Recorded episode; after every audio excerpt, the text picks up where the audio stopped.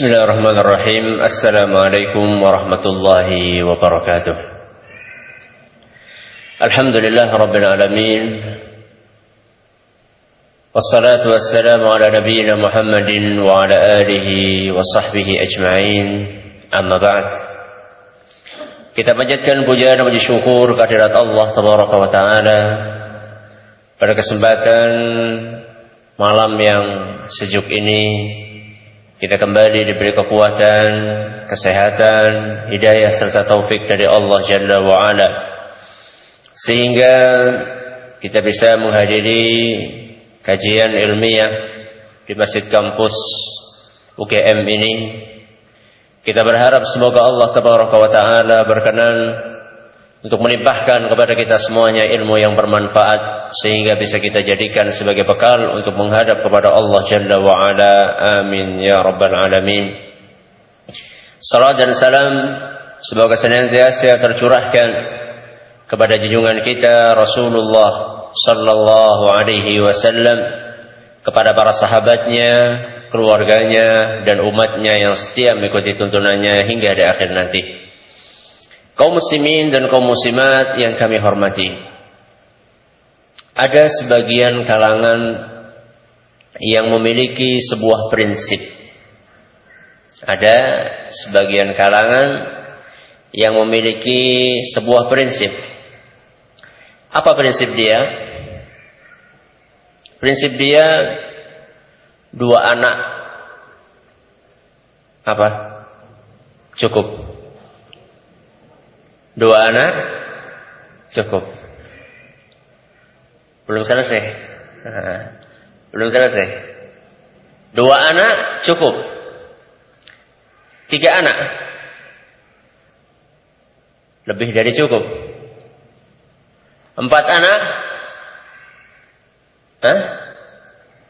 Empat anak baik.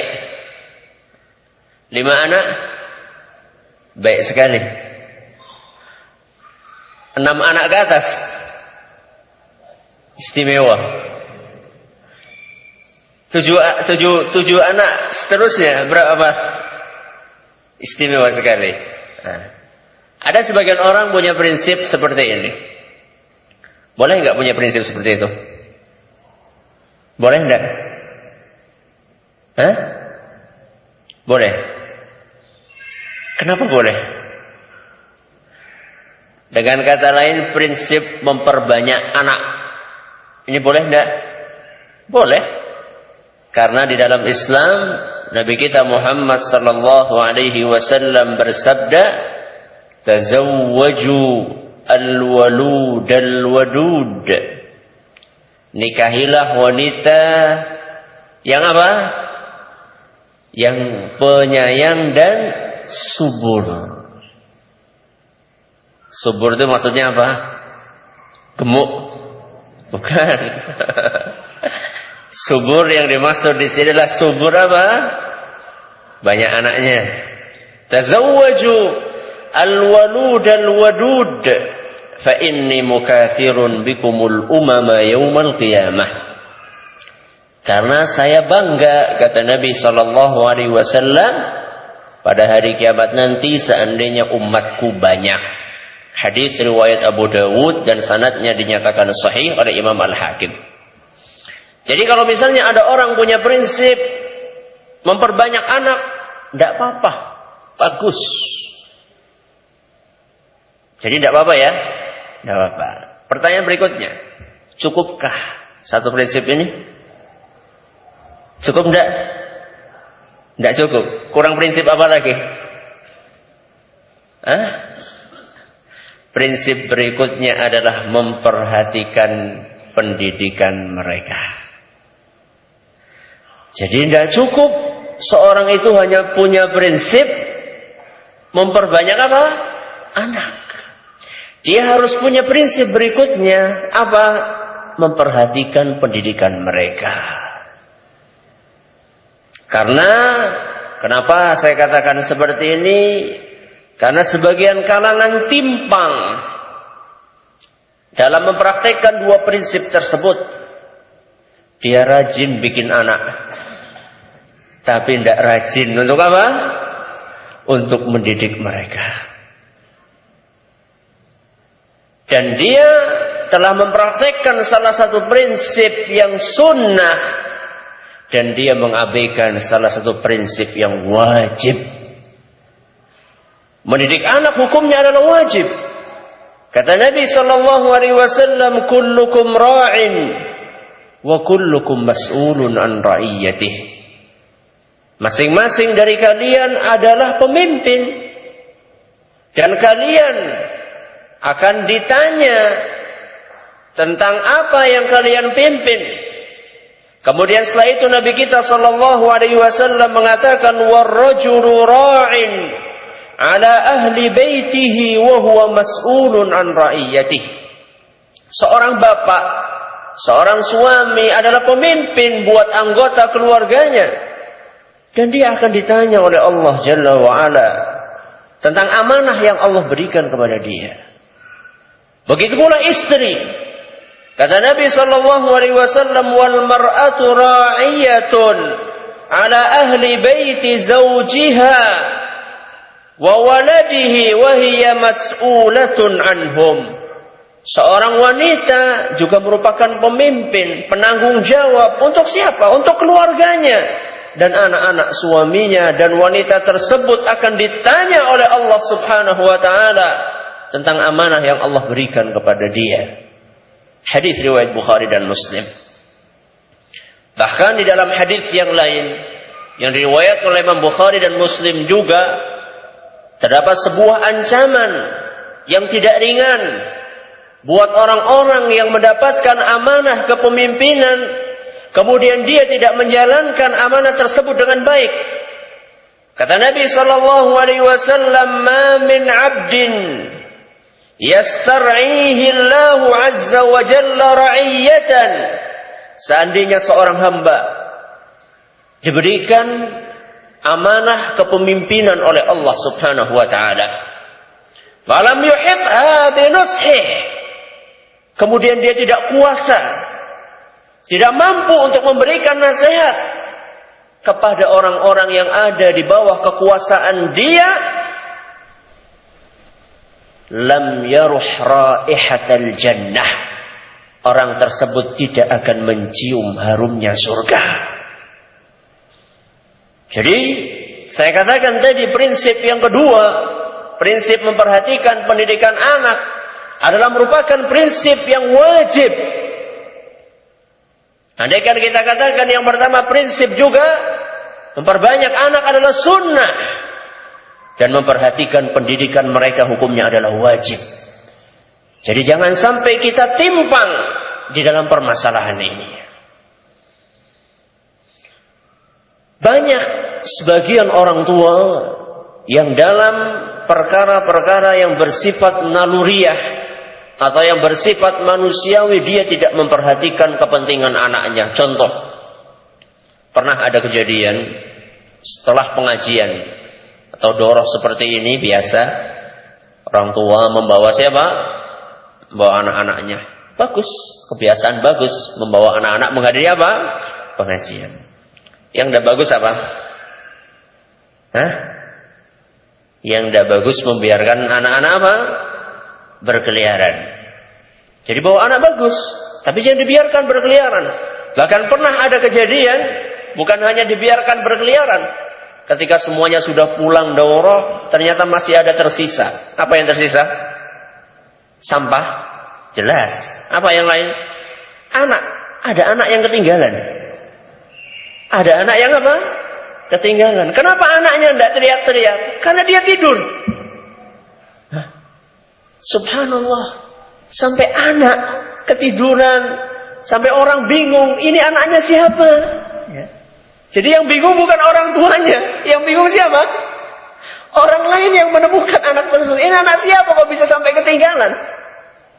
Ini suatu yang bersifat naluriah, yang bersifat manu- manusiawi. Kadang kita atau sebagian orang tua tidak memperhatikan hal tersebut. Ya. Mungkin ada orang yang beralasan, Ustaz sibuk, Ustaz. Istri saya sibuk, saya, saya sebagai suami sibuk bekerja. Istri saya anak pertama masih eh, anak yang terakhir. Anak yang terakhir anak keberapa? Anak yang ketujuh misalnya.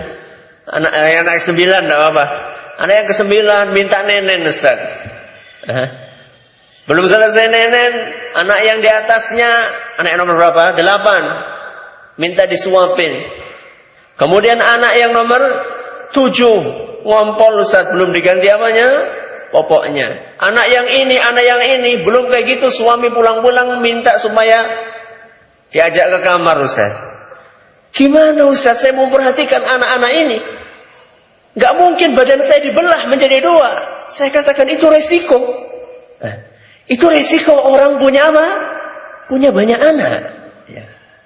Jadi ketika kita akan melakukan sesuatu, kita harus pikirkan apa resiko yang akan kita hadapi. Ustaz, apa mungkin, Ustaz? Kalau kayak gitu kita solusinya punya anak satu aja, Ustaz. Gak usah banyak-banyak. Punya anak satu aja. Biar diperhatikan dengan maksimal. Kalau ada orang ngomong kayak gitu gimana jawabannya? Hah? Apakah jaminan anaknya satu kemudian jadi anak yang soleh? Hah? Bukan jaminan. Kadang-kadang ada orang anaknya cuma satu tapi apa? Nuakalnya luar biasa. Tapi terkadang ada orang yang anaknya satu tambah satu berapa? Anaknya sebelas. Tapi masya Allah, ya. Anaknya penurut, qurrata a'yun betul. Ya. Qurrata a'yun. Kalau dipandang apa? Sedap, enak dipandang. Sebagian orang kalau punya anak-anaknya, ya Allah, dari jauh aja ini anak manusia atau bukan, ya, kotor, ya, pakaiannya tidak terperhatikan, maaf, yang namanya ingus itu sudah campur sama ludah, ya, itu dalam masalah kebersihan belum dibiarkan mainan satu hari penuh, tidak tahu anaknya kemana, ya. Ditanya anaknya kemana, bahkan sempat ada diumumkan di masjid. Ya. Anak saya hilang satu hari. Ya dibiarkan keluar, nggak diapa-apain. Ya. Sibuk, ya itulah resiko. Nah. Ketika Anda memiliki prinsip yang pertama, harus dipikirkan prinsip yang berikutnya. Wah, apa mungkin, Ustaz, kita punya anak sepuluh dan semuanya menjadi anak yang soleh dan solehah. Dan semuanya bisa diperhatikan pendidikannya. Apakah mungkin, Ustaz? Sangat mungkin. Kenapa tidak? Bagaimana caranya, Ustaz? Orang-orang yang diberi taufik dari Allah subhanahu wa ta'ala. Mereka lah insya Allah orang-orang yang bisa mencetak generasi yang saleh dan salihah. Untuk mendapatkan taufik itu bagaimana, Ustaz? Untuk mendapatkan taufik itu ya kita harus taat kepada Allah Jalla wa'ala. Jadi orang yang menginginkan mendapatkan taufik dari Allah Subhanahu wa ta'ala, dia harus taat. Dan bentuk ketaatannya bagaimana? Dalam masalah pendidikan anak, ya dia berusaha untuk mendidik anak sesuai dengan apa yang diajarkan oleh Allah di dalam Al-Quran dan oleh Rasul Sallallahu Alaihi Wasallam di dalam sunnahnya, dan juga berkaca kepada apa yang sudah dicontohkan oleh para ulama salaf. Itulah yang saya istilahkan dengan jurus jitu. Apa judulnya di sini? Antara makalah saya dengan pengal- dengan judulnya beda. Kalau di makalah saya judulnya jurus jitu mendidik anak. Itulah yang saya istilahkan dengan jurus jitu mendidik anak. Dan pada kesempatan kali ini kami siapkan ada lima jurus. Kenapa lima, Ustaz? Kenapa lima? Apakah karena jari ini lima? Bukan. Ada asbab nuzulnya. Nah, lima ini karena kebetulan saat itu kami mendapatkan amanah untuk ngimami tarawih di Masjid Agung Purbalingga selama lima hari. Setelah ngimami itu diberi amanah untuk memberi kultum. Ah, jurus jitu itu saya kasih malam pertama jurus pertama, malam kedua jurus kedua, dan seterusnya. Makanya lima jurus. Bukan berarti jurusnya cuma apa?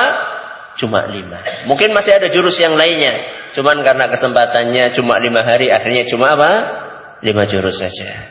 Dan bukan berarti yang menyampaikan jurus-jurus ini dia sudah mahir.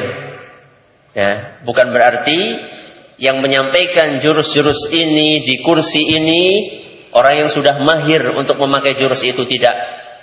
Walaupun malam ini saya pakai sabuk hitam, ya, bukan berarti saya mahir memakai jurus ini. Cuman kita sama-sama belajar. Kenapa perlu saya ingatkan hal itu? Karena saya khawatir nanti suatu saat antum melihat anak nggak sesuai dengan apa? Nggak sesuai dengan apa yang anak sampaikan. Ah, ustadznya itu omdo. Apa omdo? Omong doang. Ya, kalau antum melihat anak ternyata tidak sesuai dengan apa yang anak sebutkan, ya tolong dinasehati. Ya, tolong di, dinasehati. Kita semuanya masih dalam taraf belajar. Makanya kadang-kadang saya baca makalah ini, kadang-kadang saya merenung juga. Saya ternyata belum bisa mempraktikkan apa yang saya tulis sendiri. Ya, kita semua sama-sama belajar. Kita semua sama-sama belajar. Kita mulai dari jurus yang pertama. Apakah jurus yang pertama? Jurus yang pertama, mendidik anak perlu ilmu. Mendidik anak perlu ilmu. Ilmu adalah merupakan salah satu kebutuhan primer setiap manusia dalam setiap lini kehidupannya. Termasuk di dalamnya ketika mendidik anak. Dan kebutuhan kita terhadap ilmu dalam mendidik anak melebihi kebutuhan kita kepada ilmu tentang pekerjaan yang kita jalani. Kebutuhan kita terhadap ilmu dalam mendidik anak melebihi kebutuhan kita terhadap apa? Terhadap ilmu tentang pekerjaan dan keahlian yang kita jalani. Tapi kenyataan berbicara lain. Banyak di antara kita yang mempersiapkan ilmu untuk mendidik anak sedikit dibandingkan ilmu yang kita persiapkan untuk pekerjaan kita. Banyak di antara kita kalau ditanya tentang pekerjaannya luar biasa. Entah dia seorang arsitek lah, entah dia seorang ahli komputer lah, entah dia seorang ahli elektronik lah, dan seterusnya. Ketika ditanya tentang pekerjaannya, luar biasa dia menjawab dengan lancar. Tapi ketika ditanya tentang ilmu mendidik anak, banyak di antara kita yang diam seribu bahasa. Dan ini adalah merupakan sesuatu kekeliruan yang perlu kita perbaiki. Kenapa? Karena kita mendidik anak itu dua puluh empat jam. Sedangkan kita mengurusi pekerjaan kita berapa jam? Sesuai dengan jam kerja masing-masing. Masa suatu kebutuhan yang membutuhkan waktu dua puluh empat jam, ilmunya lebih sedikit dibandingkan sesuatu yang hanya digunakan selama tujuh atau delapan jam? Apakah itu adalah merupakan pembagian yang adil? Tilka idzan qismatun diza. Itu adalah pembagian yang curang dan tidak adil. Ustaz, saya itu bekerja untuk mengumpulkan duit.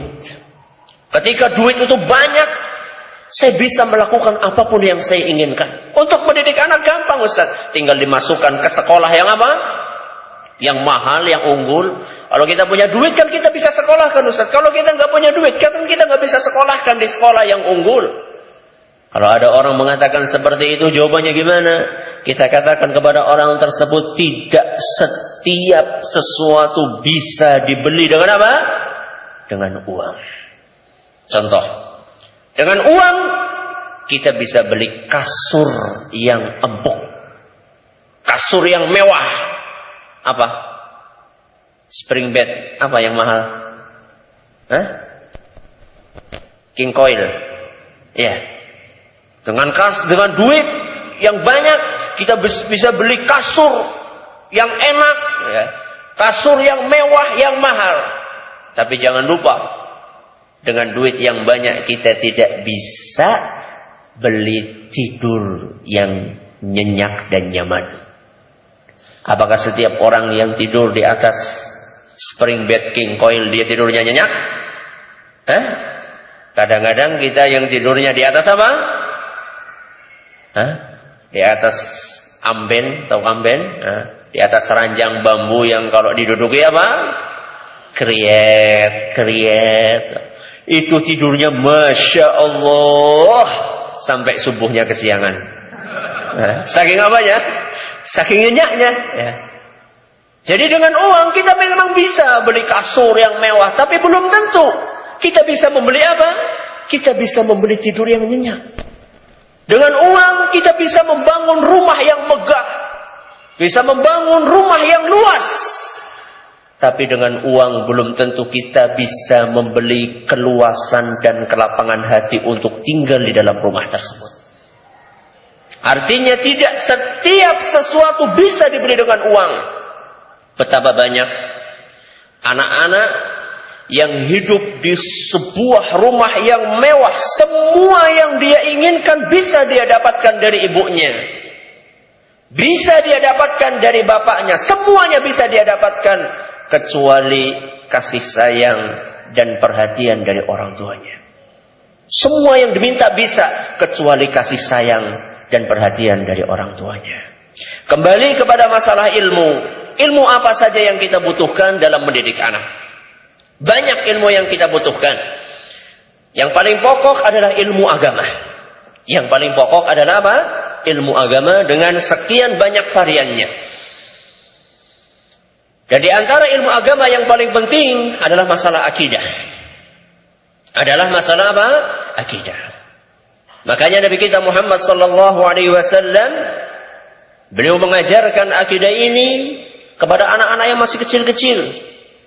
Di antaranya Ibnu Abbas radhiyallahu anhuma ketika beliau membonceng Nabi sallallahu alaihi wasallam beliau berkata kepada Ibnu Abbas, "Idza sa'alta fas'alillah wa idza ista'anta fasta'in billah."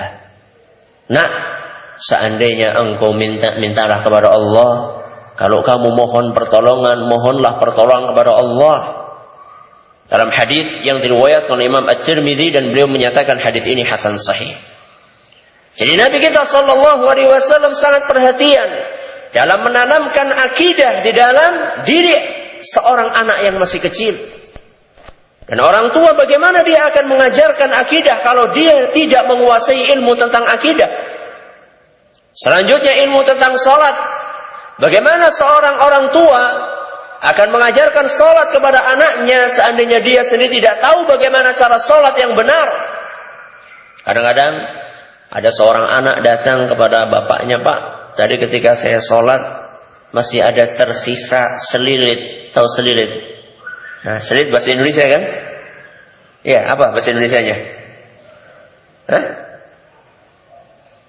Tersangkut. Ya, selilit lah. Hah? "Pak, tadi saya ketika sholat maghrib ada selilit di apa? Di gigi. Kemudian saya mainkan selilit itu. Sholatnya sah enggak, Pak?" Seorang anak bertanya kepada siapa? Kepada bapaknya. Kalau antum ditanya gimana? Hah? Sah enggak? Hah? Enggak pernah kejadian ya? Masa enggak pernah makan daging? Hah? Mungkin seorang ibu ditanya sama anaknya, "Bu, tadi saya berangkat ke masjid, sudah wudu di rumah. Di tengah jalan tersandung batu, akhirnya keluar darah. Wudunya sah enggak, Bu? Harus diulangi enggak, Bu?" Ini ilmu-ilmu tentang syariat yang sangat mungkin akan ditanyakan oleh anak-anak kita kepada orang tuanya.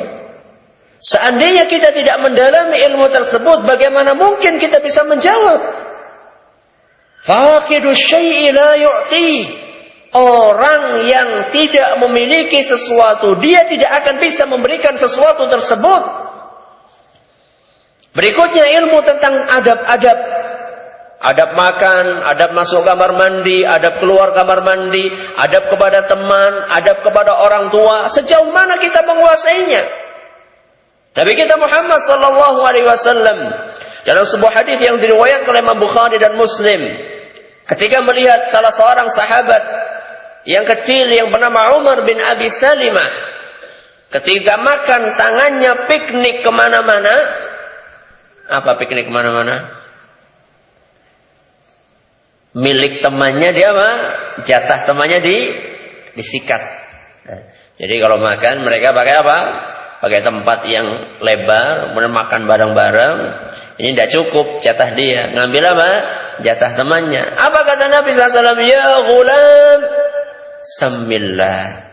Wahai anakku, nak. Kalau orang Jawa mengatakan le. Kalau perempuan apa? Do. Panggilannya enak kan? Ya, panggilannya enak. Nggak sebagian orang tua kadang-kadang manggil anaknya dengan panggilan-panggilan yang nggak sedap. Kadang-kadang ada sebagian orang Jawa, ya ini semoga tidak ada di antara antum yang mempraktekkan ini, memanggil anaknya tel, gudel. Antum tahu artinya gudel? Hah? Tahu nggak apa artinya gudel? Anak apa? Anak kerbau. Kalau anak dia gudel, berarti bapaknya apa? Menepuk air di dulang, apa? Memercik ke muka sendiri. Ya. Ada sebagian orang tua memanggil anaknya dengan panggilan-panggilan yang tidak sedap, dengan panggilan-panggilan yang tidak enak. Nabi shallallahu alaihi wasallam ketika akan mengajarkan adab ilmu tentang adab makan, beliau panggil ya gulam, nak. Panggilan yang enak, nak, le, do. Ya. Ya gulam samillah, ucapkanlah bismillah sebelum engkau makan. Wa kul biyaminika, makanlah dengan apa? Tangan kananmu. Wa kul mimma yalika, dan makanlah dari makanan yang paling apa? Yang paling dekat. Lihatlah bagaimana Nabi shallallahu alaihi wasallam memperhatikan ilmu tentang akhlak, kemudian mengajarkannya dengan cara yang enak, ya, dengan cara yang lembut, dengan kata-kata yang simple. Yang ini harus kita pelajari. Ilmu tentang agama, tentang akidah, tentang sholat, tentang akhlak. Apakah cukup ilmu tentang agama? Masih butuh ilmu lain yang sangat diperlukan oleh orang tua. Ilmu apa? Ilmu bagaimana cara mendidik anak. Contoh, bagaimana menggunakan hukuman dan apa? Dan hadiah. Bagaimana menggunakan apa? Hukuman dan dan hadiah. Ini ada ilmunya. Hukuman dan hadiah adalah dua sejoli yang selalu dipakai di dalam agama kita untuk memotivasi orang untuk melakukan kebaikan dan menakut-nakuti mereka untuk melakukan keburukan. Baca dalam Al-Quran banyak sekali yang namanya motivasi dan apa? Dan ancaman. Motivasi kalau beramal soleh masuk surga. Kalau melakukan maksiat masuk neraka. Dua sejoli. Ketika diterapkan dalam pendidikan anak ada ilmunya. Ya. Tidak sembarangan. Ada sebagian orang tua yang saking sayangnya kepada si anak. Begitu kelas satu S D naik kelas dua. Dikasih hadiah. Apa hadiahnya? Hadiahnya sepatu mungkin. Nanti kelas dua, naik kelas tiga, kasih hadiah lagi, apa. Nanti kelas dua, kelas tiga, naik kelas empat, pokoknya hadiahnya semakin apa? Semakin mahal. Begitu lulus S D, ke S M P, minta hadiah apa? Sepeda. Nah, sepeda, bukan sepeda yang murah. Kalau sepeda yang murah, saya enak. Sepedanya mintanya Wimcycle. Nah, Wimcycle pun yang mahal. Nanti setelah itu S M P, tamat S M P masuk S M A, minta apa? Minta motor. Nanti S M A masuk S satu, minta apa? Mobil. Dikasih juga sama bapaknya. Nanti lama-lama S satu masuk S dua, minta apa? Minta helikopter. Ketika apa? Ketika hadiah itu tanpa aturan. Akibatnya seperti itu. Begitu pula hukuman. Ada sebagian orang ketika melakukan kesalahan dicubit. Cubitannya cubitan kecil. Besoknya tidak mempan. Ditambah apa? Cubitan yang lebih apa? Lebih besar. Sakit mana? Yang kecil apa yang besar? Nah. Yang jelas besar tapi apa? Lebih keras. Nanti besoknya lagi melakukan kesalahan, tidak mempan lagi. Akhirnya pakai apa? Pakai cubitan di lima titik. Kayak bekam aja. Titik pertama, titik kedua, lima titik. Nanti besoknya lagi, tidak mempan lagi. Semakin lingkaran setan. Hukumannya semakin, semakin, semakin, semakin. Semakin berat. Ya. Dan ini adalah orang-orang yang memberikan hadiah serta hukuman tanpa aturan. Ya. Di dalam memberikan hadiah, di dalam memberikan ancaman pun ada ilmunya, tidak sembarangan. Dan yang namanya hadiah dan ancaman itu hanyalah merupakan sarana untuk menggapai atau menumbuhkan motivasi internal, kesadaran pribadi di dalam diri seorang anak. Sampai kapan anak itu akan diberi hadiah, akan ditakut-takuti? Sampai kapan? Ya. Ada saatnya si anak itu dicukupkan atau dikurangi hadiah dan ancamannya. Ketika apa? Ketika sudah tumbuh motivasi dalam dirinya. Jadi memberikan hadiah, memberikan ancaman butuh ilmu. Ya. Tidak sembarangan. Ada resepnya, ada dosisnya. Ini adalah obat, obat tanpa dosis. Jadi apa? Jadi racun. Ya. Jadi ini jurus yang pertama.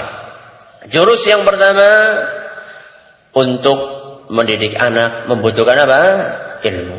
Dan ilmu sangat beragam. Maka jangan pernah berhenti untuk menuntut apa? Ilmu.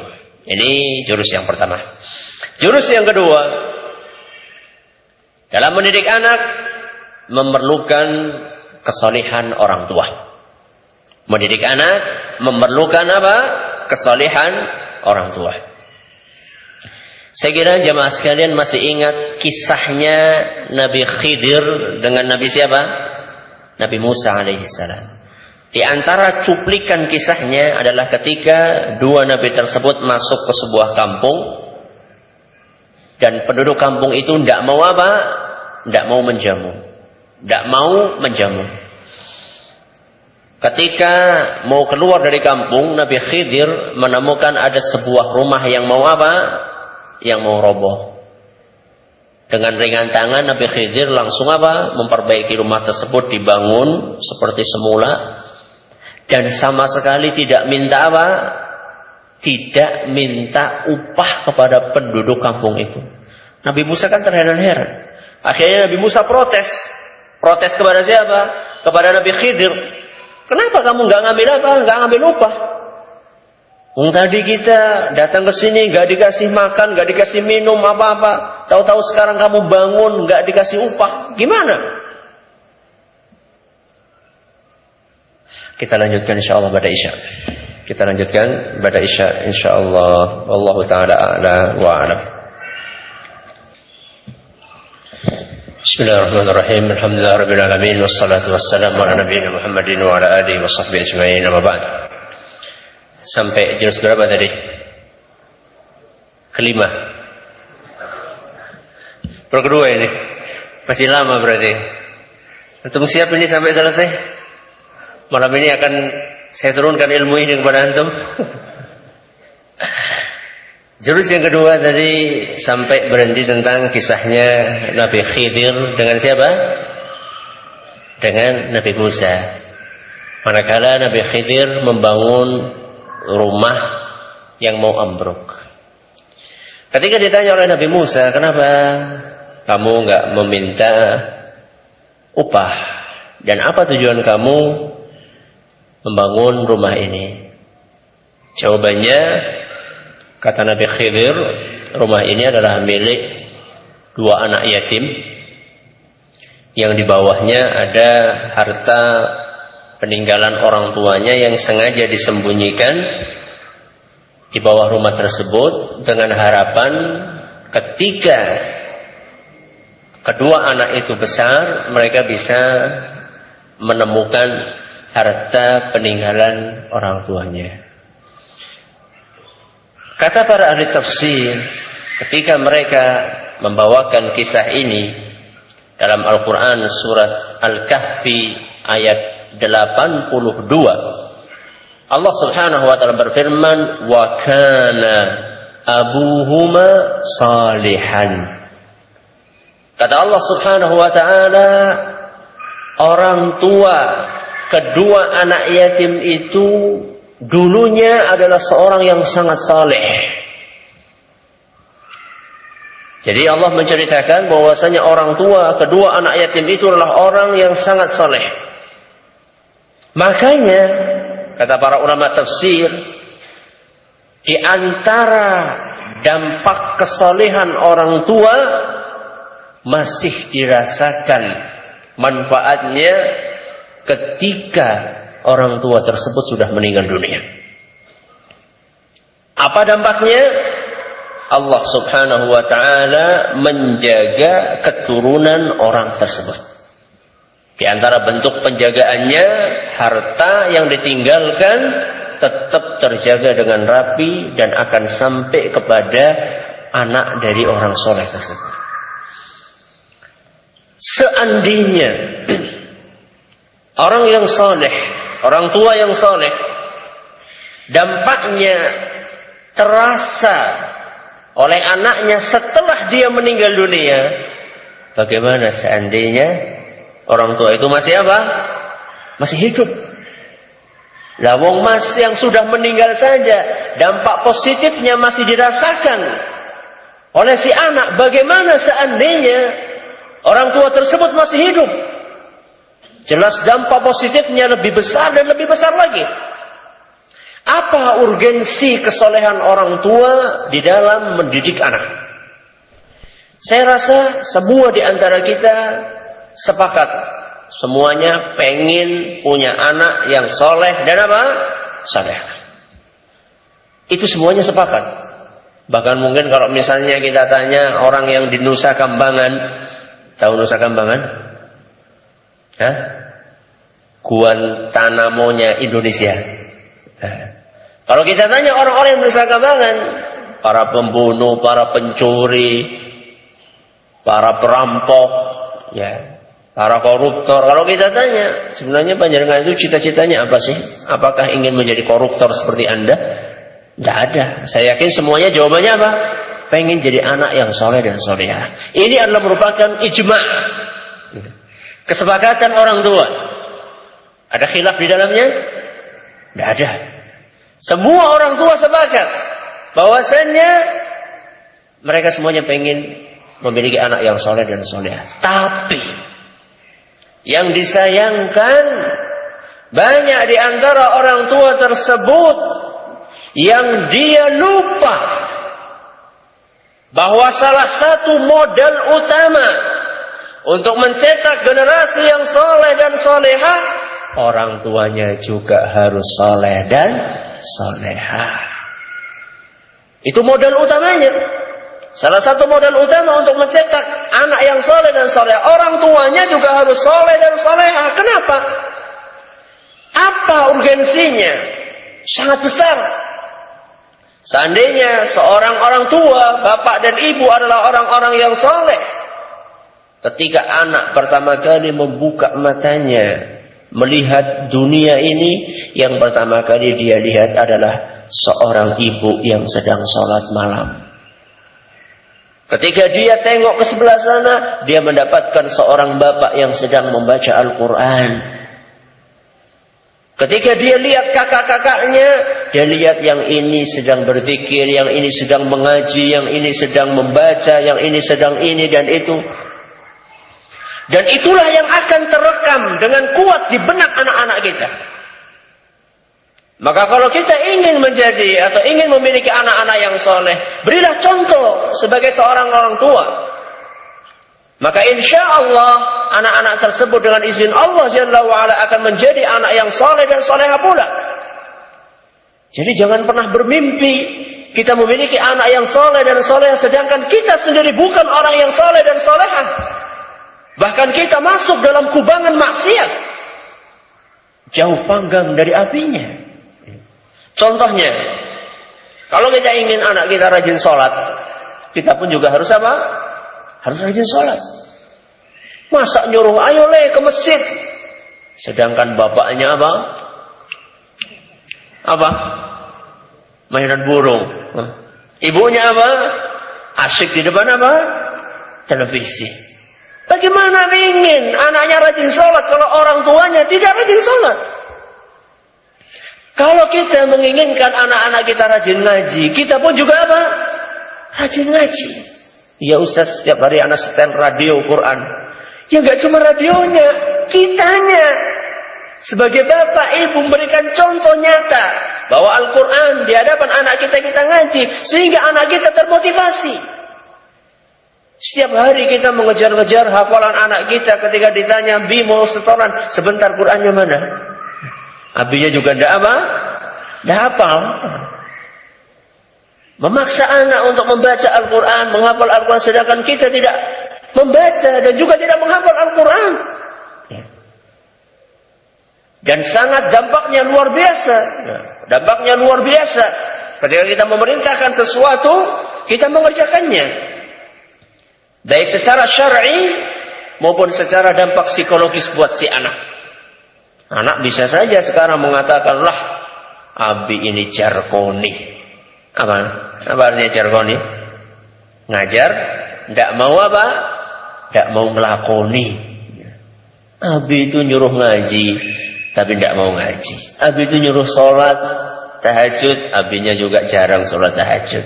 Gimana bi? Abi itu kalau anaknya berani.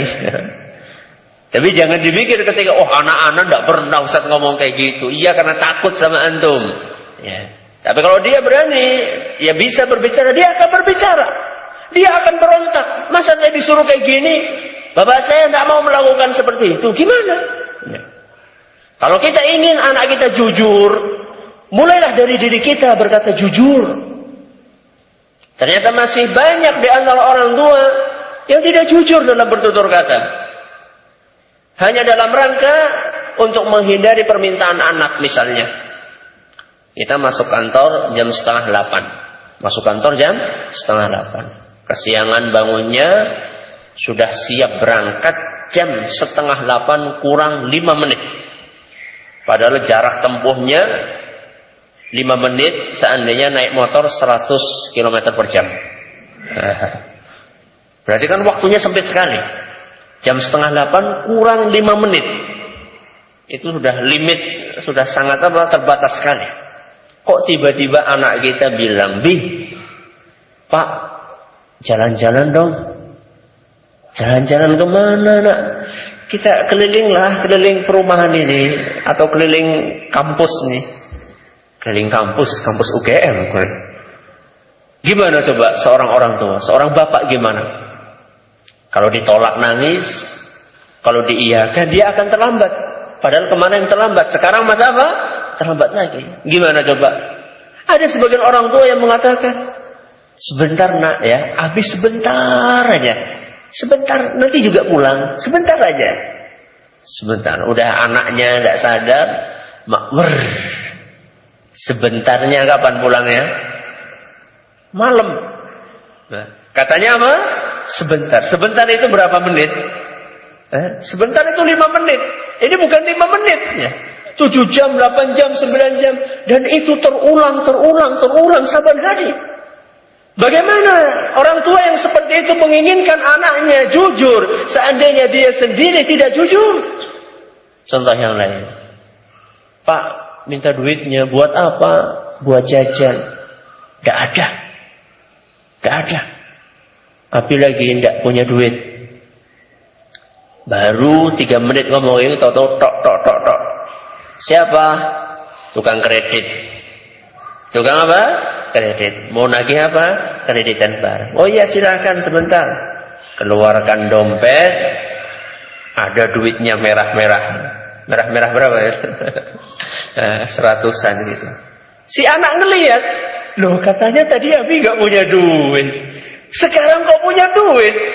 Duitnya turun dari mana Bi? Dari langit. Apa? Bohong. Tidak jujur kepada anak. Contoh yang lain. Nak, Abi ini capek sekali baru pulang kerja. Nanti kalau ada tamu bilang ya, Abi lagi apa? Lagi tidur? Enggak. Abi lagi tidak ada. Padahal abinya pengen apa? Pengen tidur. Mengajari anak tidak ju, tidak jujur. Ya. Jadi kalau misalnya kita ingin anak kita jujur, mari kita mulai dari diri kita. Ya. Lu segimana masa kita ajak anak untuk keliling, nanti kita terlambat bekerja. Bukan seperti itu maksudnya. Tapi maksudnya adalah berkata jujurlah kepada si anak. Katakan sama anak kita, nak, sekarang abi tidak bisa. Karena abi punya kesibukan ini, ini, ini, ini. Nanti kalau misalnya abi sudah pulang, insya Allah kamu akan saya ajak untuk jalan-jalan. Katakan secara terang-terangan kepada anak kita. Kenapa kita tidak bisa berkata jujur kepada anak kita? Loh, Ustaz pasti nangis. Iya, karena dia belum paham. Memang butuh waktu untuk menyadarkan anak kita. Begitu pula ketika apa? Ketika anak kita minta jajan. Sedangkan uang yang ada dalam diri kita, yang ada dalam dompet kita akan dipakai untuk hal lain yang lebih penting. Jelaskan ya, dengan jujur kepada anak-anak kita. Walaupun dia pertama kali tidak paham, tapi dengan berjalannya waktu dia pun akan paham. Jadi jurus yang kedua, kalau kita ingin anak kita soleh, mari kita tempah diri kita untuk menjadi orang yang apa? Yang saleh pula. Jurus yang ketiga. Mendidik anak perlu keikhlasan. Mendidik anak perlu keikhlasan. Ikhlas adalah merupakan ruh bagi setiap amalan. Amalan yang tidak disuntik dengan ikhlas bagaikan jasad yang tidak ada ruhnya. Termasuk jenis amalan yang harus kita suntik dengan ikhlasan adalah mendidik anak. Kita berusaha meniatkan di setiap aktivitas pendidikan anak kita atau bahkan aktivitas yang lainnya yang berkenaan dengan anak kita, kita berusaha untuk semuanya dalam rangka mencari keridhaan dari Allah Jalla wa'ala. Baik itu dalam masalah membanting tulang pun kita berusaha untuk ikhlaskan setiap perbuatan kita demi keberhasilan kita untuk mendidik anak yang soleh dan solehah. Apa kekuatan ikhlas? Banyak kekuatan yang akan dihasilkan oleh keikhlasan. Satu, dengan keikhlasan suatu aktivitas akan terasa ringan. Dengan keikhlasan, suatu aktivitas akan terasa ringan. Mendidik anak mulai dari proses membuatnya, kemudian melahirkannya, kemudian mendidiknya, dan seterusnya adalah proses yang panjang dan berat. Berat enggak? Hah? Berat enggak? Enggak? Masya Allah, tidak berat. Hah, berat, berat sekali. Pernah suatu ketika, sekitar tujuh tahun atau delapan tahun yang lalu, ketika saya masih pengantin baru, ketika saat itu saya masih uh, sangat romantis dengan pasangan. Sekarang juga insya Allah romantis. Nah, sekitar delapan tahun yang lalu, saat itu ana pernah uh, mengadakan kesepakatan untuk mengganti pekerjaan istri memasak selama satu hari. Ini ingin memberikan apa? Memberikan uh, perhatian kepada istri. Saat itu ana dengan kakak ipar ana. Siapa? Anasazid. Nah, saat itu kami berdua sudah, Mas, sekarang hari ini istri kita kita bebaskan. Mereka biar apa? Bukan dibebaskan dari penjara ya, maksudnya.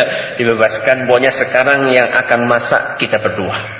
Ya, enggak apa-apa insyaallah. Akhirnya istri kita ya ngapain lah pokoknya istirahat lah. Bukan satu minggu, satu hari. Satu hari aja. Ya. Akhirnya kita masak saat itu. Ingat anak masak apa ya saat itu? Kalau enggak salah sayur bening terus apa uh, goreng tempe kalau tidak salah, terus bikin sambal, terus apa lagi lah. Cuma berapa item aja, mungkin empat empat item aja, empat empat jenis masakan. Tahu nggak selesainya jam berapa? Kira-kira selesai jam berapa? Mulai jam enam, selesainya jam sepuluh pagi. Padahal masaknya apa? sayur bening, goreng tempe, kemudian nyambel, terus apa lagi lah, pokoknya enggak banyak enggak. Setelah selesai jam sepuluh, keringat itu Masya Allah. Ketika kita makan, Masya Allah ya, beginilah istri kita. Setiap harinya hanya masalah masak. Hanya masalah apa? Masak. Belum nyuci, belum nyetrika, belum nyapu, belum ngepel, belum ini, belum itu. Belum dimarahi sama suaminya. Ya. Subhanallah, pekerjaan rumah itu berat. Ya. Bagaimana kita bisa merubah yang berat itu menjadi ringan?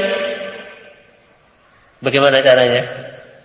Dengan ketulusan dan keikhlasan hati. Keikhlasan akan merubah suatu aktivitas yang berat menjadi ringan. Sebaliknya, keluh kesah akan merubah aktivitas yang ringan berubah menjadi sangat apa? Sangat berat. Ini kekuatan keikhlasan. Yang pertama, keikhlasan akan membuat suatu aktivitas terasa apa? Ringan. Yang kedua,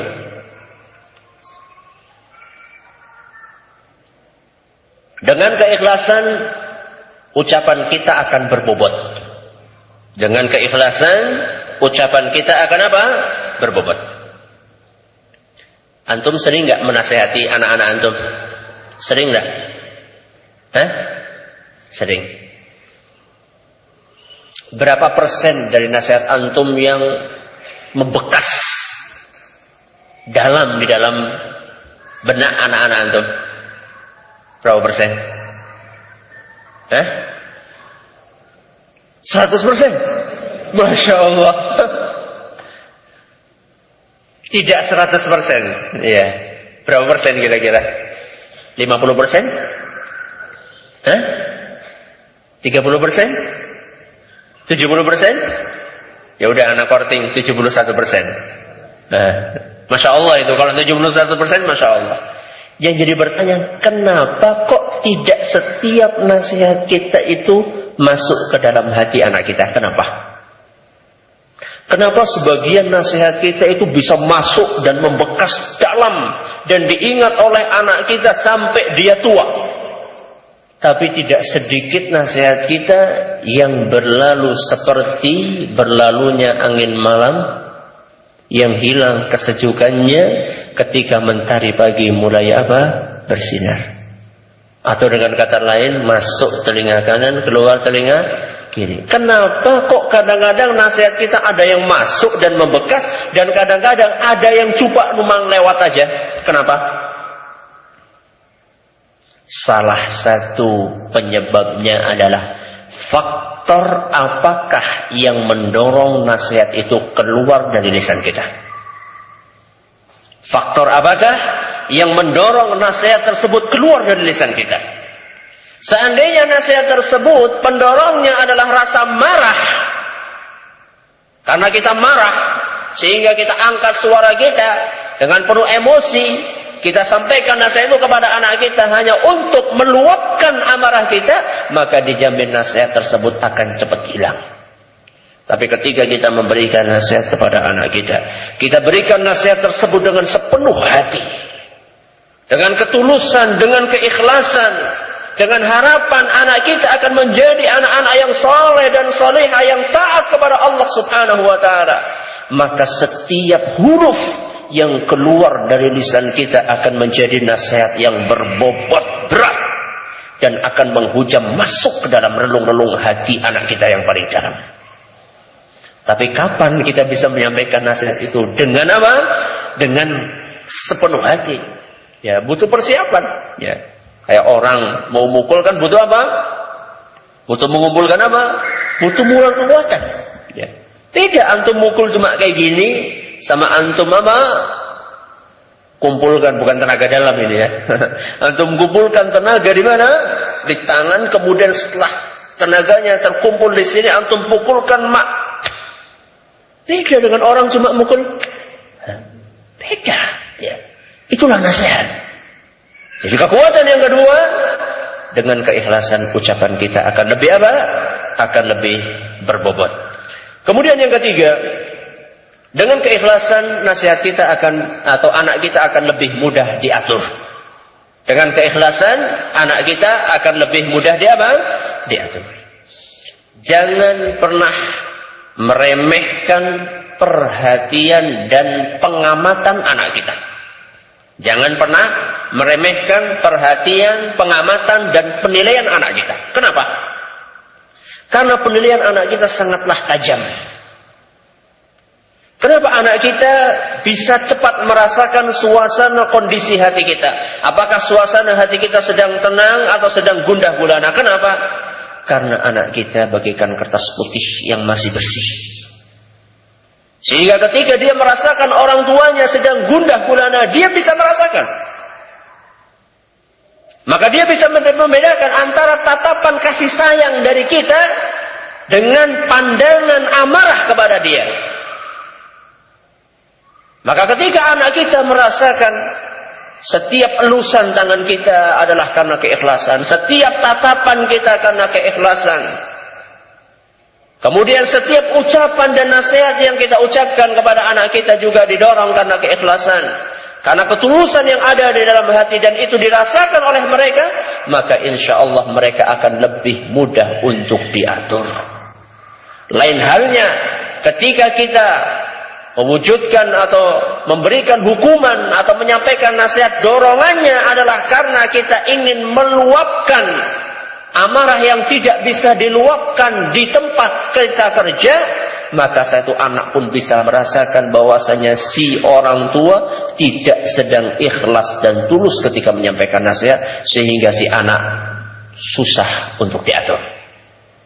Maka mulailah dari sekarang berlatih untuk ikhlas. Dari aktivitas yang paling kecil. Contohnya apa? Malam-malam. Malam-malam jam dua belas. Lagi enak-enak tidur. Tahu-tahu apa? Tahu-tahu bi... Apa? Pipis. Yang lain apa? Mi... Apa? Susu. Nah, kira-kira kalau antum pernah nggak mengalami seperti itu? Pernah? Saat itu bagaimana antum bikin susu saat itu? Hah?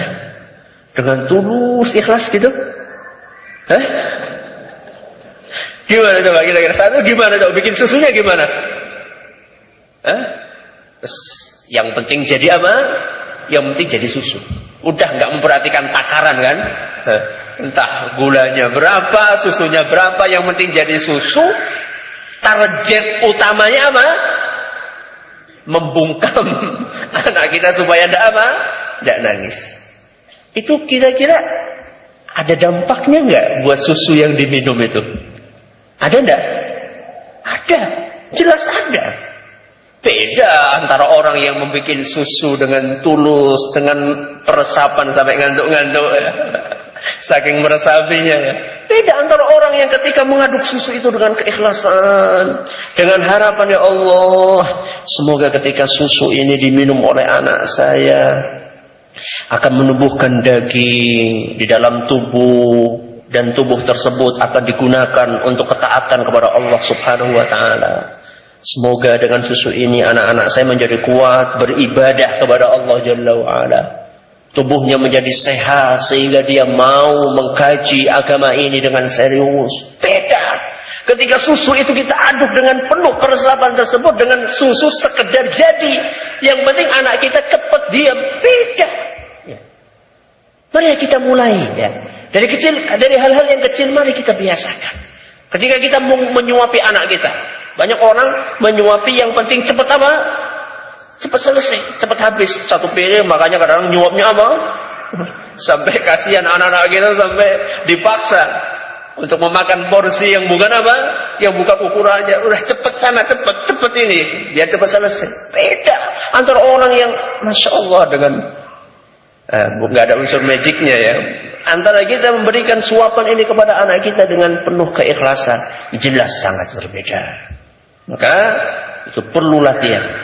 Perlu latihan dan bukan berarti sekali lagi bukan berarti yang ngomong ini ya, bukan berarti yang ngomong ini sudah ikhlas dalam setiap apa yang dilakukannya tidak. Tapi kita semuanya masih dalam taraf belajar.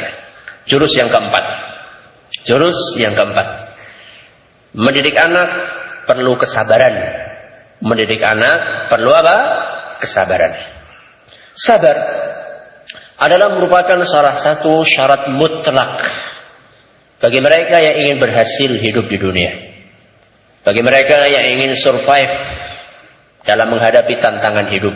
Kenapa? Karena hidup di dunia tidak akan lepas dari susah dan senang, dari sedih dan bahagia, dari musibah dan nikmat, dari menangis dan tertawa, dari kemiskinan dan kekayaan, dari kematian dan kehidupan, tidak akan lepas dari ini semuanya. Dan di antara fase kehidupan yang membutuhkan kesabaran ekstra adalah ketika kita mendidik anak kita. Kenapa? Karena waktunya panjang. Dan pekerjaannya berat. Makanya membutuhkan kesabaran.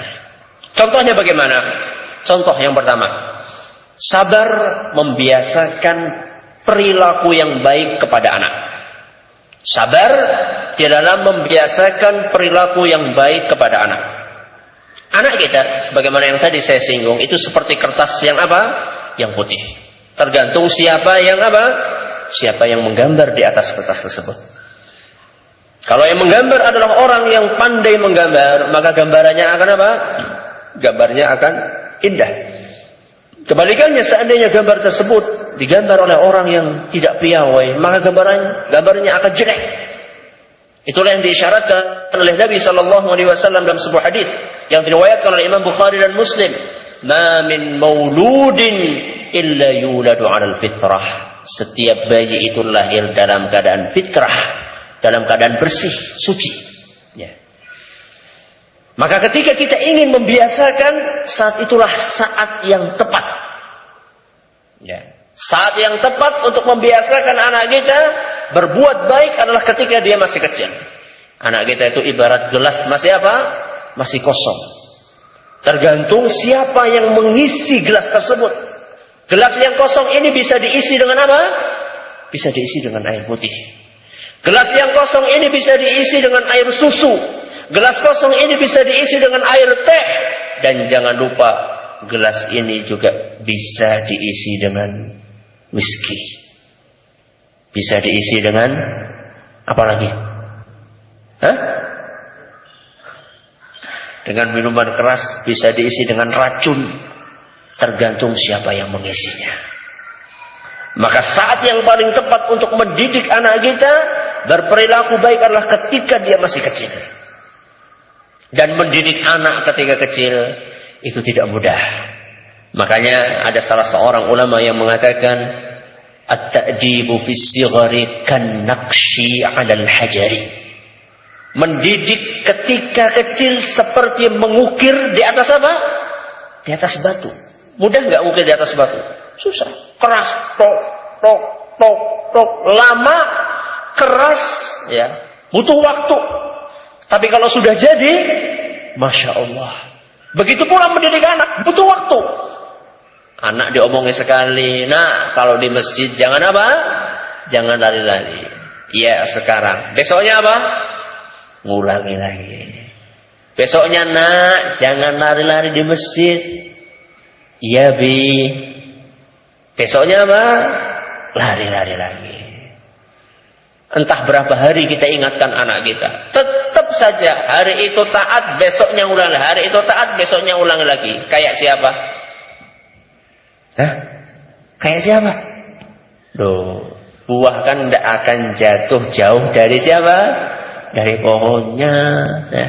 Siapa lagi kalau bukan kayak bapaknya sama ibunya. Makanya harus sabar. Ya. Sebagian orang tua, masya Allah, rajin sekali membawa anaknya ke masjid. Tapi begitu sampai masjid, anaknya dibiarkan apa? Dibiarkan lari ke sana kemari. Wajar Ustaz, masih kecil, umurnya main-main.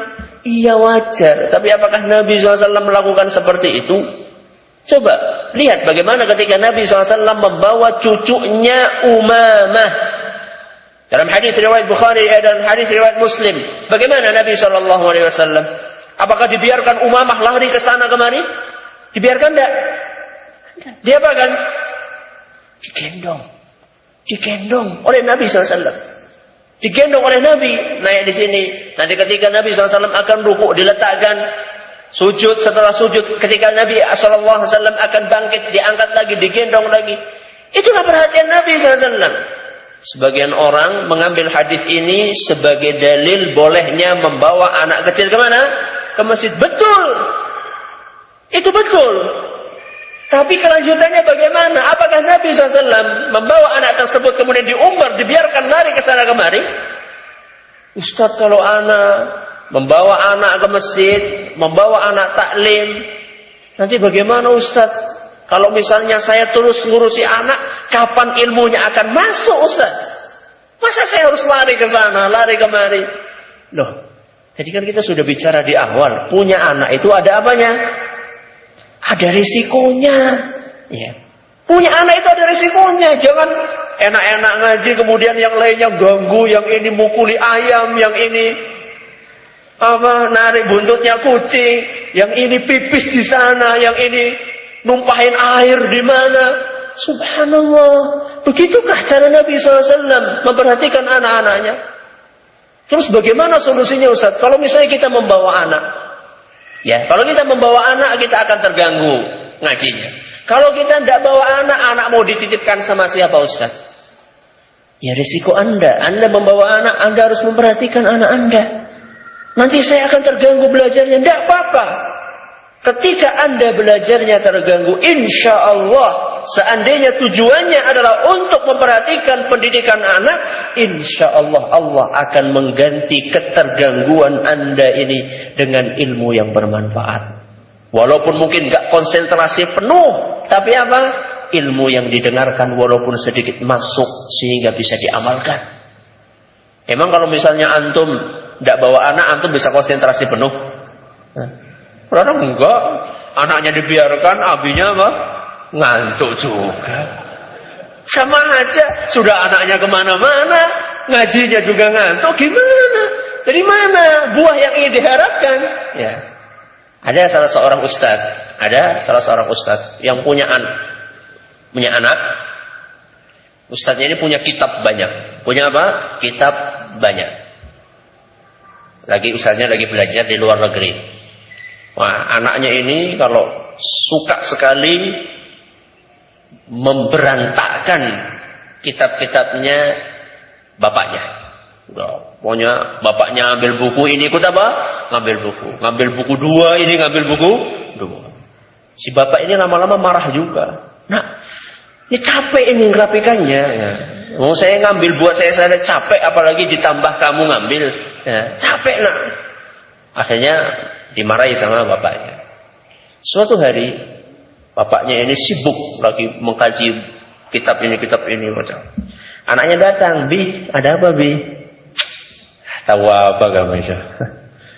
Iya, ada apa sih? Ya? Ini ada P R. Ada apa? Ada P R. P R apa, Bi? P R apa? Kamu tahu apa? Ha? Ini P R mustalah hadis. Mustalah hadis itu ilmu apa?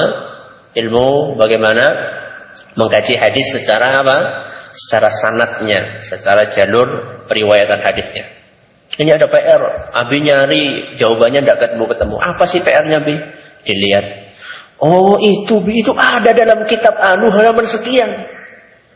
Abinya, kamu ngomong apa ngomong? Iya, Bi, kalau tidak percaya buka kitab anu halaman sekian. Abinya kan penasaran. Ustaz itu penasaran, dia buka buku yang ditunjukkan anaknya, dibuka halamannya persis seperti apa yang dikatakan. Setelah itu anaknya masuk perpustakaan, mau berantakan apa saja, tidak pernah dilarang. Jadi ternyata kadang-kadang ya, anak itu jangan pernah kita remehkan. Ketika dia buka-buka buku kita yang kita pikir tidak mungkin anak itu bisa apa? Bisa memahami. Ternyata ada. Itulah keberkahan. Ya. Itulah keberkahan yang Allah limpahkan. Maka walaupun kita membawa anak ke tempat majelis ta'lim, kita harus memperhatikan. Dan itu adalah salah satu bentuk kesabaran dalam mendidik anak. Kemudian contoh sabar yang lain. Sabar menghadapi pertanyaan anak. Sabar menghadapi pertanyaan anak. Menghadapi pertanyaan anak itu memang membutuhkan kesabaran. Apalagi anak baru tumbuh. Segala sesuatu ditanyakan.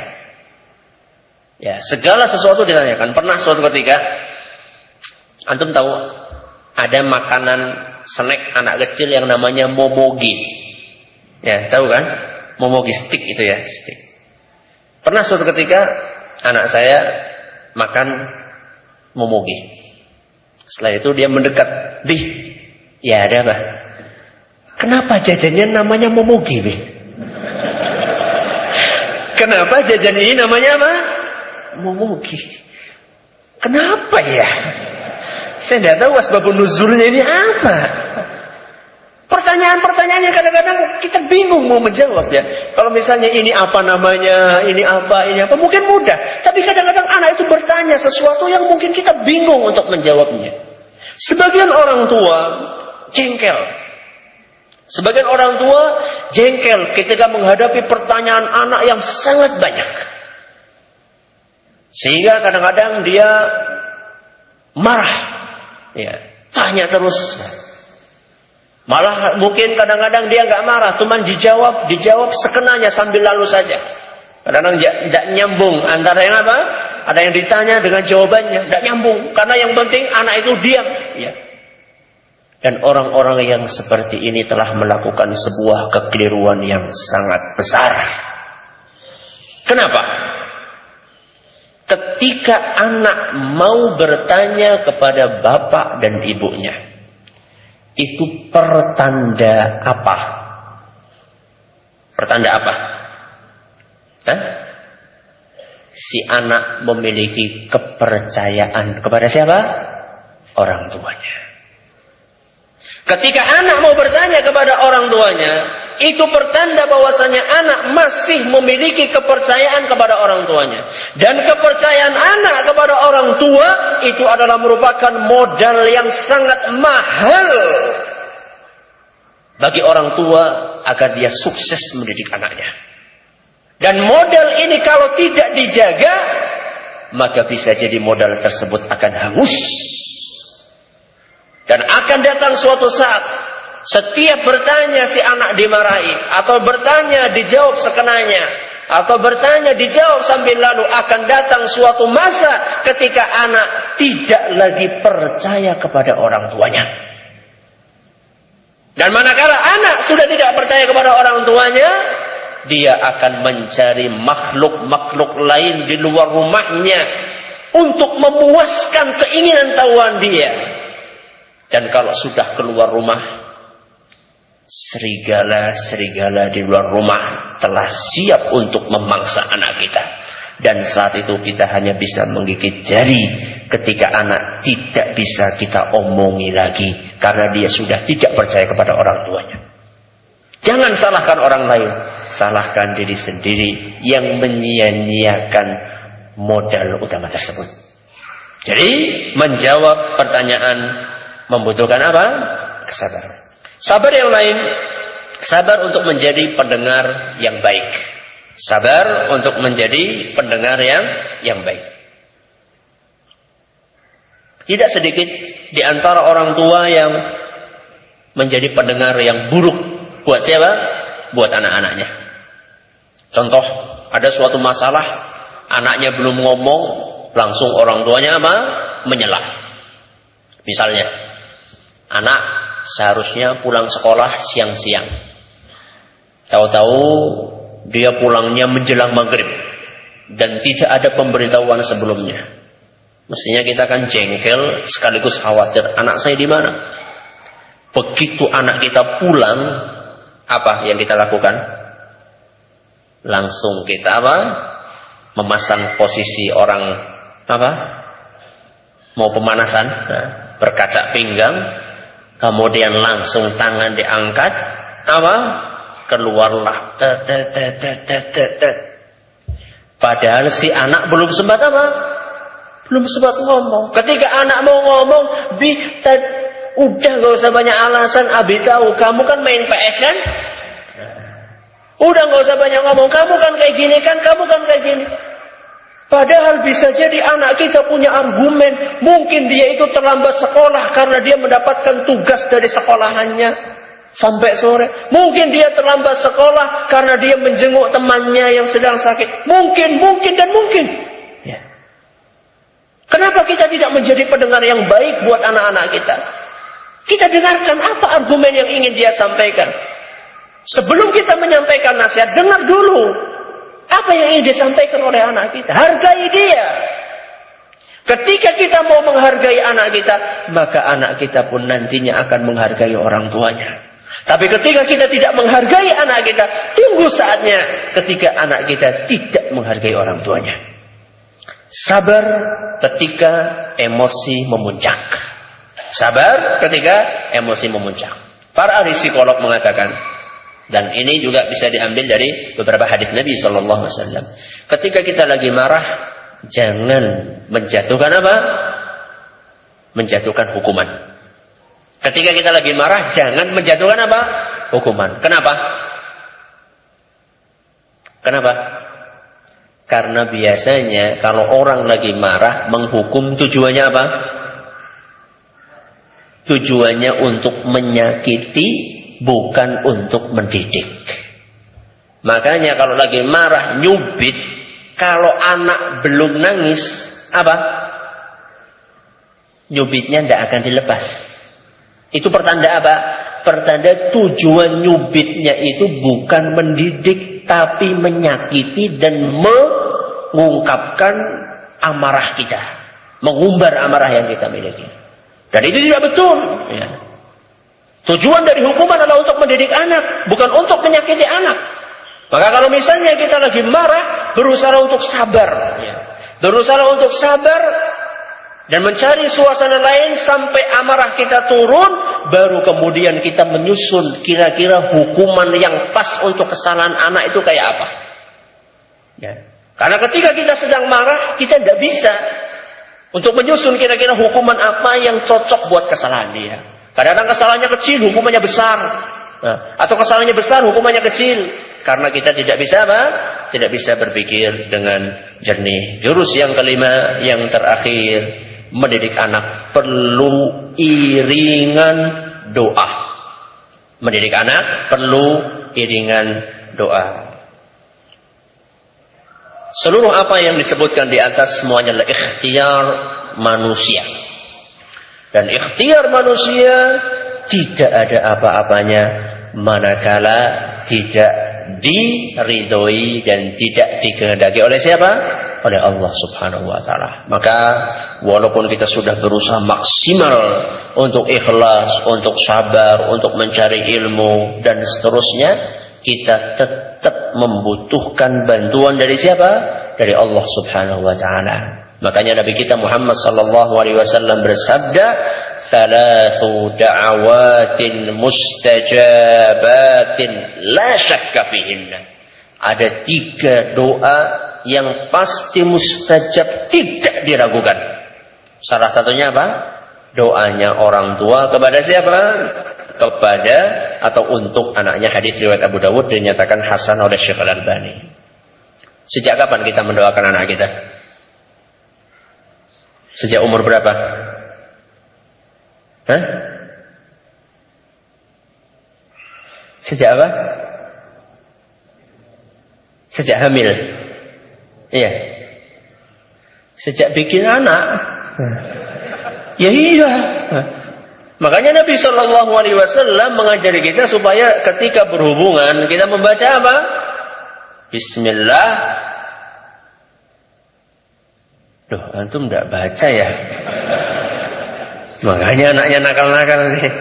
Bismillah, Allahumma jannibna syaitan wa jannibis syaitana ma razaqtana. Hadis riwayat Bukhari dan Muslim. Itu doanya. Jadi ketika kita membuat anak, kita harus baca doa. Ya. Ini diajarkan oleh Nabi shallallahu alaihi wasallam. Tujuannya apa?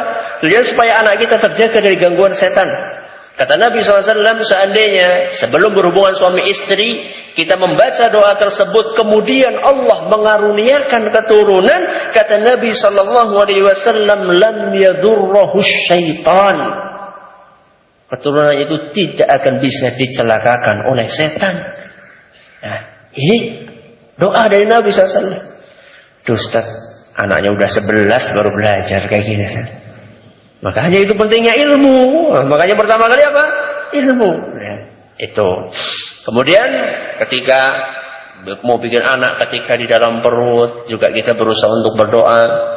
Sebagaimana doanya Nabi Ibrahim alaihissalam, Rabbi habli minas minas salihin. Atau doanya Nabi Zakaria, Rabbi habli min ladunka dzurriyyatan thayyibatan innaka sami'ud du'a.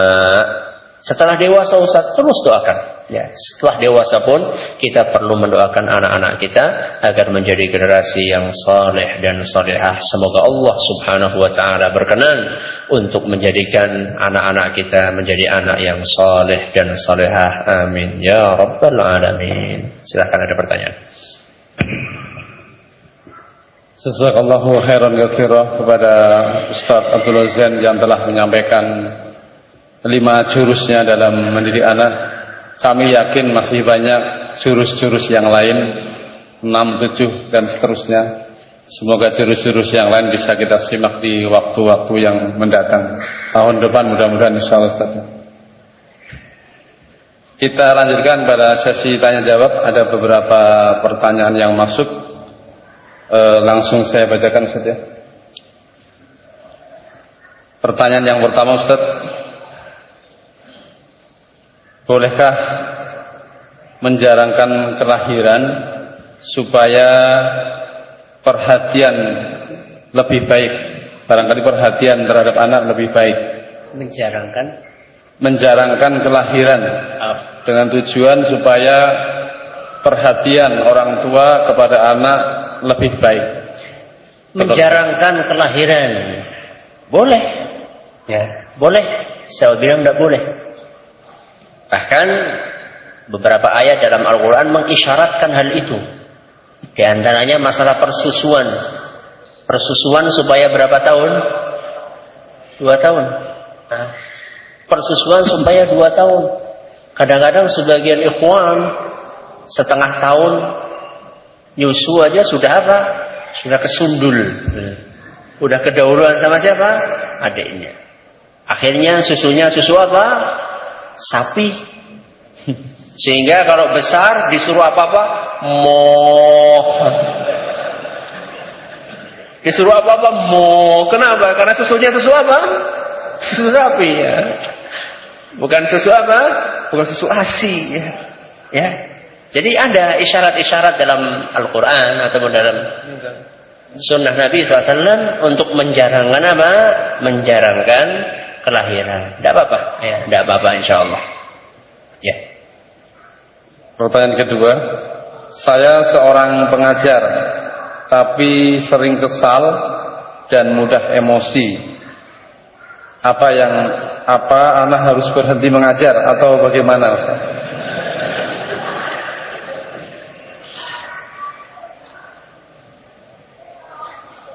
Oh, bukan solusi itu. Ya. Berhenti mengajar bukan solusi. Solusinya adalah Anda berusaha untuk apa?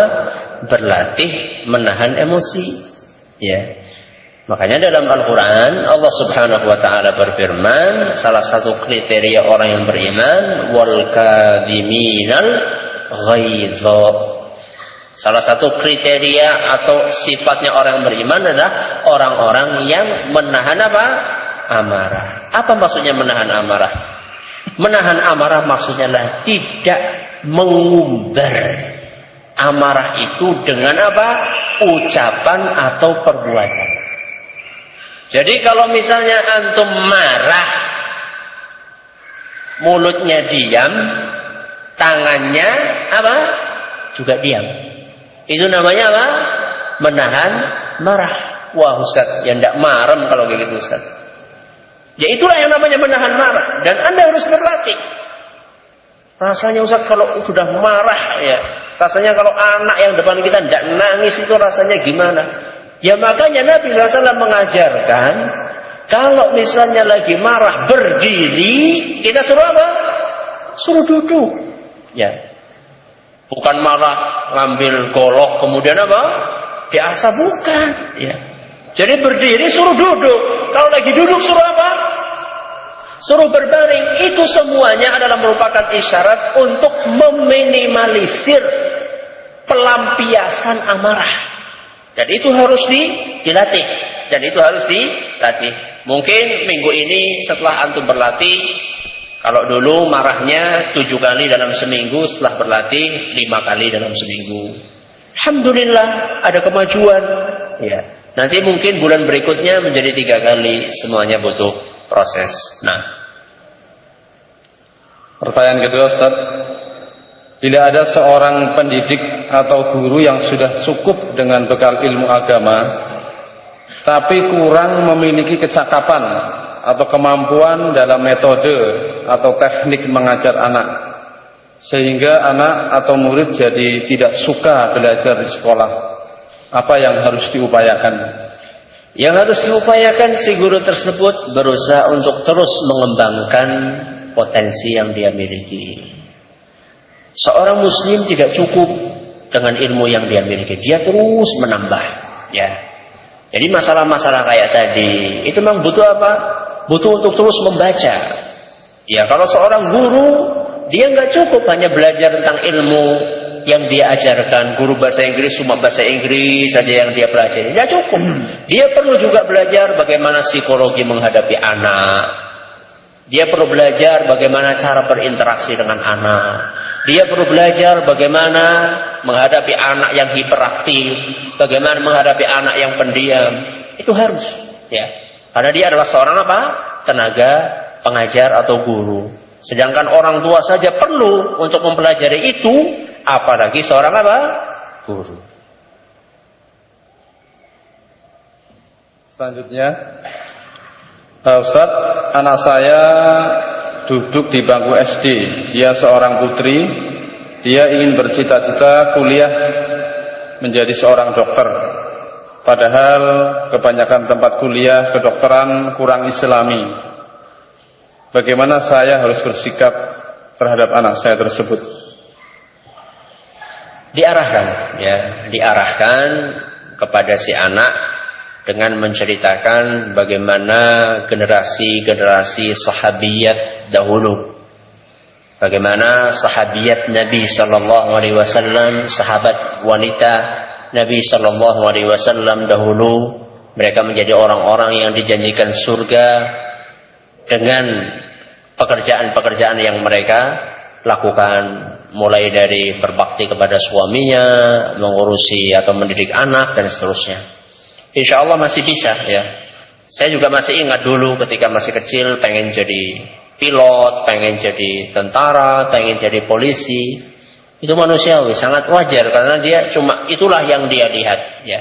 Tapi ketika si anak dia itu hidupnya dikelilingi dengan hal-hal yang bersifat agama, idolanya berusaha untuk disadarkan idola-idola dari kalangan sahabiyat, dari kalangan ulama wanita, dari kalangan orang-orang wanita yang salehah, insyaallah dengan berjalannya waktu anak tersebut akan bisa merubah cita-citanya. Pertanyaan selanjutnya, Ustaz, di dalam Al-Quran disebutkan innama yakhshallaha min ibadihil ulama. Apakah maksud dari ayat di atas? Apakah yang dimaksud ulama adalah orang yang hafal banyak ayat dan hadis saja? Maksud ayat tersebut adalah peringatan kepada para ulama agar mereka itu merasa takut kepada Allah Subhanahu wa ta'ala. Dan ulama yang hakiki adalah ulama yang memiliki rasa takut kepada Allah Jalla wa'ala. Adapun orang yang hafal ayat banyak, hadis banyak, hafal fikih, aqwal ulama banyak, tapi dia tidak bisa merasa takut kepada Allah Subhanahu wa ta'ala, orang-orang yang seperti itu masih sangat jauh dari potret ulama yang ideal. Selanjutnya, tanya Ustaz, agar anak-anak kita tidak sering main di luar rumah, bolehkah kita memperlihatkan video kartun atau animasi seperti kisah-kisah Nabi atau Sindbad dan lain-lain, dan setiap ada musiknya dimatikan. Bagaimana hukumnya yang seperti ini, Ustaz? Matur nuwun, jazakumullahu khair. Supaya anak betah di rumah, caranya adalah buatlah rumah Anda nyaman. Buatlah rumah apa? Nyaman. Gimana caranya? Hmm? Pasang A C? Duitnya tidak kuat, Ustaz, pasang A C. Nyaman itu tidak mesti konotasinya dengan sesuatu yang mewah, tidak. Ya. Nyaman itu ketika anak masuk ke rumah, dia mendapatkan perhatian dari orang tuanya. Ketika dia masuk rumah, dia mendapatkan kasih sayang dari orang tuanya. Ketika dia masuk rumah, dia merasa ada wujudnya di rumah. Ada sebagian anak yang masuk ke rumah, sebagaimana istilah Arab, wujuduhu ka'adamihi. Ada, tidak ada, podo wae. Nah, itu sebagian anak masuk ke rumah seperti itu. Kenapa? Karena nggak diperhatikan sama orang tuanya. Ustaz, masa sih anak kita ditanya kayak gitu senang? Senang. Ya. Anak kita ditanya, gimana le sekarang hari ini? Tadi belajar di sekolah apa belajarnya? Itu senang. Ya. Walaupun pertanyaan cuma itu-itu saja, itu senang. Lawang kita saja yang sudah dewasa, ya. Kalau ditanya sama orang kan senang, ya, merasa diperhatikan. Itu satu. Kemudian hiburan-hiburan, pilihlah hiburan-hiburan yang apa? Hiburan-hiburan yang kira-kira tidak menyelisihi syariat. Hiburan alhamdulillah banyak, ya. Anak-anak belikan mobil-mobilan, yang laki-laki, yang perempuan dibelikan misalnya alat-alat uh, alat-alat apa permainan untuk masak, ya. Diberikan yang seperti itu lebih bermanfaat, ya, lebih bermanfaat. Kalaupun akan disetelkan V C D, ya, setelkanlah V C D yang dipilih, bukan cerita-cerita fiksi, ya. Pilihlah, alhamdulillah banyak sekarang, ya, V C D V C D misalnya cara sholat, V C D misalnya cara berwudu, yang di situ sesuai dengan usia dia, dan V C D V C D lainnya pendidikan yang kira-kira tidak ada unsur-unsur penyimpangan terhadap syariat Islam. Selanjutnya, Ustaz, terdapat suatu fenomena anak yang tadinya hidup di pondok pesantren dalam waktu yang cukup lama, tapi begitu keluar kemudian justru menjadi lebih buruk dari anak-anak yang tidak mondok. Apa sebabnya dan bagaimana solusinya? Jazakumullah khairan. Itulah yang tadi saya isyaratkan di depan. Itulah yang tadi saya isyaratkan di depan.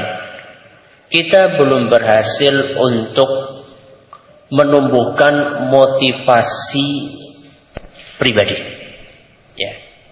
Jadi si anak itu melakukan kegiatan pesantren karena motivasi dari luar. Yaitu tadi hukuman dan ancaman. Jadi belum berhasil untuk menumbuhkan kesadaran di dalam diri. Dan itu maaf, dulu ketika saya mondok pun sama. Jadi ketika keluar pondok itu seperti kuda yang baru dikeluarkan dari mana? Dari kandangnya. Rasanya bebas. Mau ngapain aja, tidak ada hukuman, tidak ada bagian keamanan yang memarahi, tidak ada hukuman, tidak ada ancaman. Kenapa? Karena belum berhasil tenaga pendidik untuk menanamkan apa? Kesadaran pribadi. Dan ini memang butuh waktu, ya. Dan kita jangan cuma salahkan apanya? Gurunya, ya. Apakah kita juga apa? Sudah berusaha atau belum, ya. Wah, pondoknya ini jelek, pindah pondok yang lain saja. Ternyata apa? Sama juga. Jadi perlu dari orang tua pun juga memperhatikan itu, ya. Bagaimana caranya Ustaz menumbuhkan kesadaran pribadi? Caranya ya dengan menumbuhkan kesadaran pengawasan Allah Subhanahu wa taala. Jadi anak itu sholat atau tidak sholat, ada yang melihat dan mengetahui, yaitu siapa? Allah Subhanahu wa taala. Cuman butuh waktu, ya. Sedangkan kita saja yang dewasa pun juga kadang-kadang apa? Masih suka terjerumus dalam hal-hal yang negatif, ya. Apalagi anak-anak kecil yang mungkin kesadarannya masih kurang. Syukron pulan. Selanjutnya ada sebuah pertanyaan.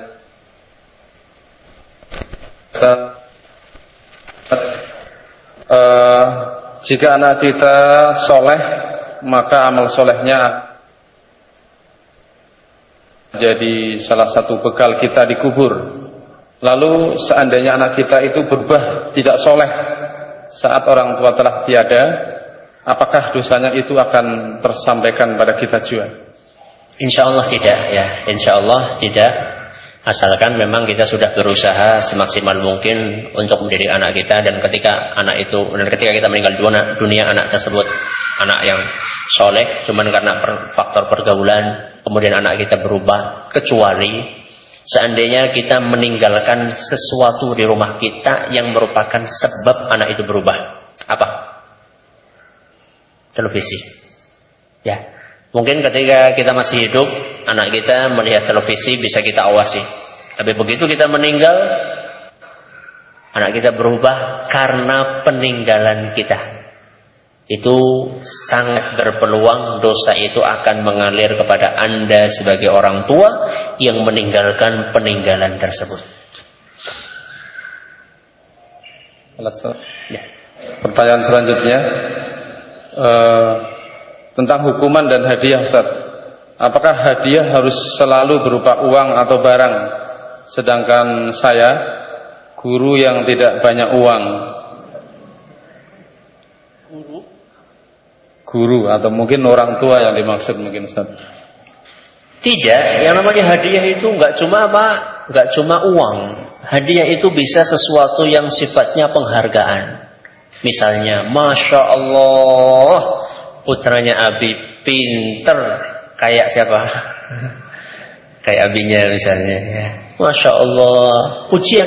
Atau mungkin kadang-kadang anak itu ya melakukan suatu hal positif, kita buatkan apa? Bintang. Nah, bintang dari apa? Dari kertas. Kemudian kita apa? Kasih peniti, kemudian wah nih anaknya Abi dapat bintang hari ini. Itu senang ya. Kalau kita kan malu ya, kalau anak senang ya. Jadi yang namanya hadiah itu tidak mesti apa? Tidak mesti sesuatu yang sifatnya apa? Sifatnya materi. Bahkan mungkin kita hanya dengan mencium anak kita, ya, mencium. Nanti kalau kamu rajin nak, akan Abi kasih hadiah yang luar biasa. Apa hadiahnya? Sun. Tidak apa-apa. Ya. Mungkin karena anak kita jarang dicium, kita cium anak kita senang sekali. Ya. Jadi tidak setiap hadiah itu sifatnya apa? Sifatnya uang. Pertanyaan selanjutnya, Ustaz, doa Nabi Yunus ketika ada di perut ikan, apakah ada sunnahnya untuk kita amalkan sebagai doa agar diberi kemudahan dalam melahirkan anak? Oh, tidak tahu nah. Kalau secara khusus untuk melahirkan anak saya tidak tahu. Tapi doa itu e, memang doa yang diucapkan ketika seorang sedang terhimpit permasalahan yang sangat apa? Yang sangat berat. Apa doanya? Subhanak inni kuntu minadh dhalimin. Ya, subhanaka inni kuntu minadh dhalimin. Itu kalau mau dipraktekkan tidak apa-apa ya. Cuman Uh, tidak perlu diyakini bahwasanya inilah doa spesial untuk orang yang susah apa melahirkan misalnya. Jadi kita baca aja ketika mungkin susah melahirkan kita baca, ketika dalam permasalahan yang lain yang berat kita baca, itu tidak apa-apa ya. Tapi kalau dikhususkan itu butuh apa? Butuh dalil. Bid'ah itu akan muncul manakala dirutinkan. Manakala apa? Dirutinkan dan dihu, dikhususkan. Salah satunya bid'ah akan muncul dari situ. Pertanyaan selanjutnya, e, bagaimana sebenarnya pendidikan seks dalam Islam?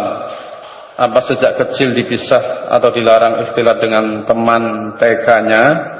Bagaimana mengatasi kasus homoseksual di mahat-mahat atau pondok-pondok yang sekarang ada? Bagaimana apa tadi yang pertama?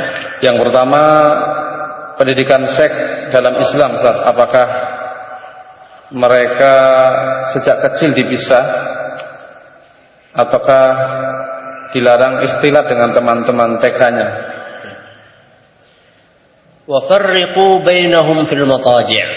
Kata Nabi Shallallahu Alaihi Wasallam, ketika anak sudah mulai paham lawan jenis, itu supaya dipisahkan tempat tidurnya. Padahal itu sesama saudara apa? Sesama saudara kandung. Padahal itu sesama saudara kandung oleh Nabi Shallallahu Alaihi Wasallam supaya apa? Dipisahkan tempat tidurnya. Itu adalah salah satu bentuk pendidikan menghindarkan penyimpangan seksual. Ya. Maka alangkah baiknya, walaupun anak itu masih T K, jika memungkinkan itu alangkah baiknya sudah di apa? Sudah dipisah. Apakah nanti tidak menimbulkan penyakit lain, Ustaz? Penyakit apa? Penyakit homoseksual. Ya. Tergantung bagaimana cara kita mendidik anak tersebut. Ya. Ketika kita mendidiknya dengan bimbingan Islam, ya. Dan juga menjauhkan hal-hal yang bisa menyebabkan penyakit tersebut. Misalnya anak laki-laki kok dipakaikan pakaian apa? Perempuan. Atau anak laki-laki gayanya kok gaya apa? Kayak perempuan. Yaitu sangat memungkinkan untuk menimbulkan penyakit apa? Homoseksual. Ya. Begitu pula penyakit sebagainya itu penyakit lesbi. Ustaz Arifin Badri punya tulisan bagus masalah ini. Tentang bagaimana cara mengobati penyakit seperti itu, kalau tidak salah dimuat di Muslim or I D, kalau tidak salah itu silahkan bisa dibaca di sana. Pertanyaan selanjutnya, Ustaz, mohon nasihatkan kepada saya e, buat nasihat buat orang yang jarkoni, sering ngajar tapi tidak ngelakoni gitu.